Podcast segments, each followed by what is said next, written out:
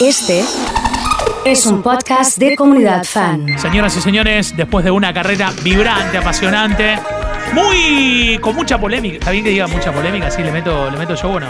Mira, más que polémica, diría que se confirman las cosas que uno va viendo con el correr de los Perfecto, días. perfecto, perfecto. Entonces, para que lo presento así.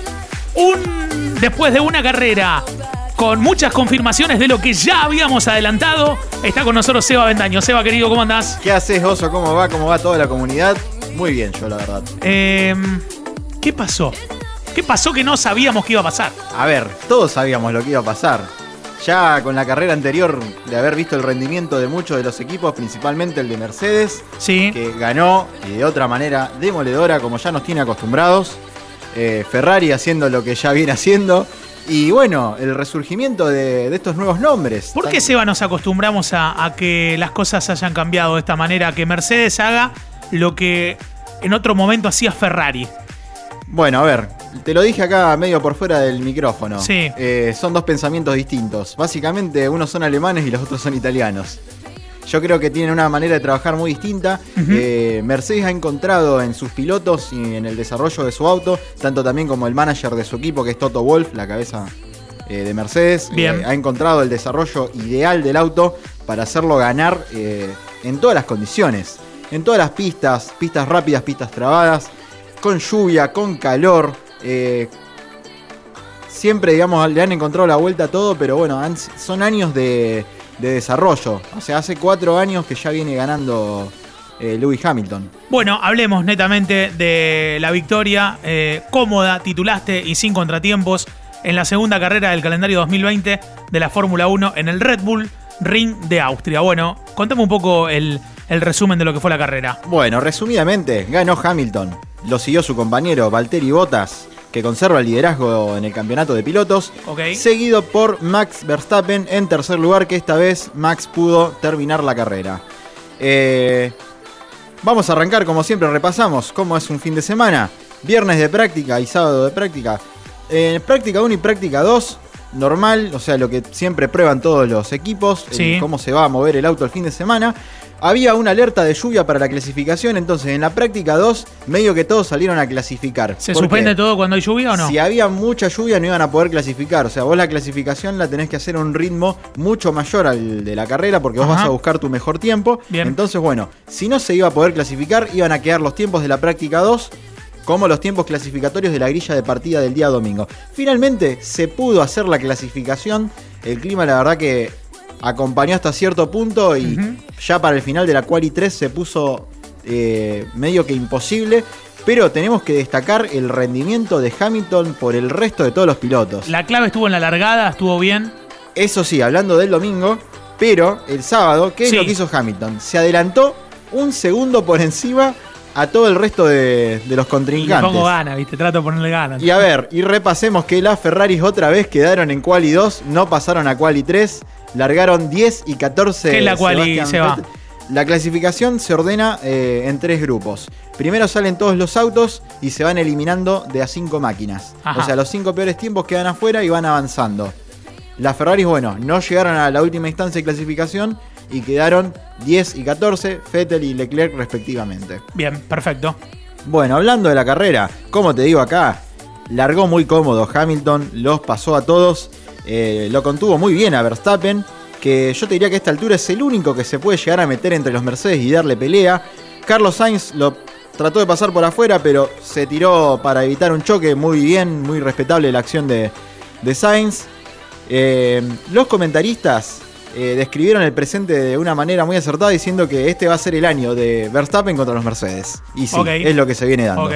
Eh, la imagen del día, la más penosa y mucho menos gloriosa, eh, fuera de las Ferraris. no sé si en la curva 3 o en la curva 4, Leclerc lo intenta pasar a su compañero de equipo por un lugar donde claramente no iba a pasar. Lo toca, no solamente que lo toca, se le sube casi que arriba del auto, le rompe el ala trasera y el mismo Leclerc también rompe el piso de su auto. Eh, en un momento de la transmisión se ve cómo entra Vettel primero, abandona y Leclerc lo sigue atrás para que le cambien el ala delantera y ver si podía continuar. Las dos una atrás de la otra abandonaron Y bueno, esto habla un poco del presente que está teniendo Ferrari sin encontrar, sin encontrar su coche, sin encontrar el rumbo y con el norte totalmente perdido. Eh, mucho más de lo que te estoy comentando no pasó en la carrera, pero sí, digamos, eh, resaltemos algunas cuestiones del resultado final. ¿Qué pasó? Hablemos de Nan- Lando Norris, Checo Pérez y Lance Stroll. Lando Norris sigue, la verdad que dando muy buenos resultados, sigue dando que hablar. Eh, completó la carrera en el puesto número 5, el piloto de McLaren, y que estuvo muy activo en la pandemia haciendo streams con muchos pilotos también. Eh, Checo Pérez y Lance Stroll de los Racing Point, la verdad que el equipo ha dado un salto de calidad impresionante. Terminaron sexto y séptimo respe- respectivamente los dos. Eh, algo que yo no creo que no tenían pensado. O sea, ese por lo general el año pasado era el lugar de las Ferraris y ahora lo está ocupando Racing Point. Así que bueno. Bueno, la próxima carrera, ¿cuándo es? Siguiente carrera es el domingo 19 en Budapest, Gran Premio de Hungría. Bueno, de primera entonces. Bueno, eh, te pregunto algunas cortitas con el turismo Sí. carretera.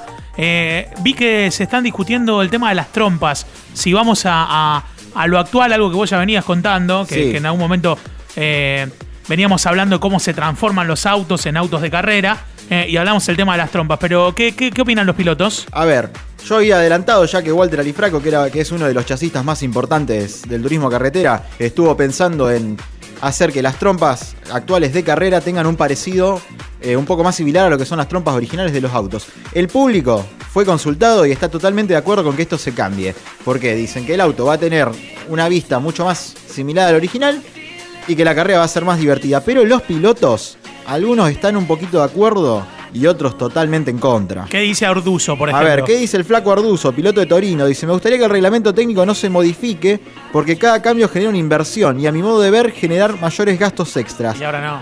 Y no da. Ahora no. Dice, prefiero que continuemos tal cual como ahora. Em, Pinchito Castellano, piloto de Dodge, dice, no es algo que me guste del todo, para ser sincero. Priorizaría que tengamos drag para generar sobrepasos, pero que no importe la forma. Dice, en este punto sí trabajaría y cambiaría. O sea, lo que dice es que tratemos de seguir con las trompas como están ahora, Claro. que se le hagan modificaciones mínimas para generar un poco de pérdida de carga aerodinámica y así sí lograr carreras más divertidas. ¿Qué dice Santero? ¿Qué dice Santerito, piloto de Ford? Dice, las trompas originales no son feas. Y pensando en el público del turismo carretera, creo que esta nueva idea de la CTC lo irá a aceptar.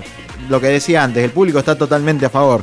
Dice, mientras el auto de carrera sea lo más parecido al que ellos manejan en la calle sería lo ideal. Y en mi caso personalmente, soy pro autos modernos y tecnología. Siempre apunto a eso. Tratando de hacer un balance entre lo que decía antes, de tener un auto de carreras, pero un poquitito parecido a, a lo que hay en la calle dando vueltas. Eh, hay preguntas de la gente. Preguntale a Seba por qué mi auto tiene dos cámaras, una atrás para estacionar y una a la altura del espejo, eh, retrovisor pero adelante. Eso que debe ser el auto de, eh, de algún francotirador o algo por el estilo, ¿no? No, no, la de atrás, bueno, obviamente, como decía, para, Sí. para estacionar. Y quizá Sí. la de los espejos retrovisores, no sé si, digamos, será también. No, para- viste, donde, por lo que entiendo es donde va el retrovisor, Sí. eh, pero de- hacia adelante, digamos, a esa altura. Hace de cuenta que atrás del retrovisor, entre el retrovisor y el vidrio, hay una cámara que apunta hacia adelante. Mira, hay algunos autos que traen estas cámaras para, para ayudarte, digamos, si te salen imprevistos en la Ajá. calle, para frenarte o para avisarte o para Ajá. maniobrar. Bien. Pero también algunos lo que traen es la, la dashcam, que le dicen que es algo que se recontra utiliza eh, para ir grabando todo el tiempo lo que pasa en la calle y que vos tengas pruebas si te pasa algo. Esto en Rusia, es, por ejemplo, es recontra común. Rusia es el país donde más accidentes de autos se registran. Sí. Vos por ahí ves las grabaciones y decís, ¿por qué estos tipos están grabando todo el tiempo? Justamente por eso, porque chocan tanto que tienen que tener pruebas de todo lo que pasa. Impecable, lo que sabe este pibe, impecable. Eh, Seba, nos encontramos la próxima, ¿te parece? Dale, Oso, nos vemos la semana que viene. Atentos al Gran Premio de Hungría y a todas las novedades del automovilismo internacional y nacional. Arroba seba.yr, Seba Bendaño, que ha estado con nosotros en Comunidad Fan.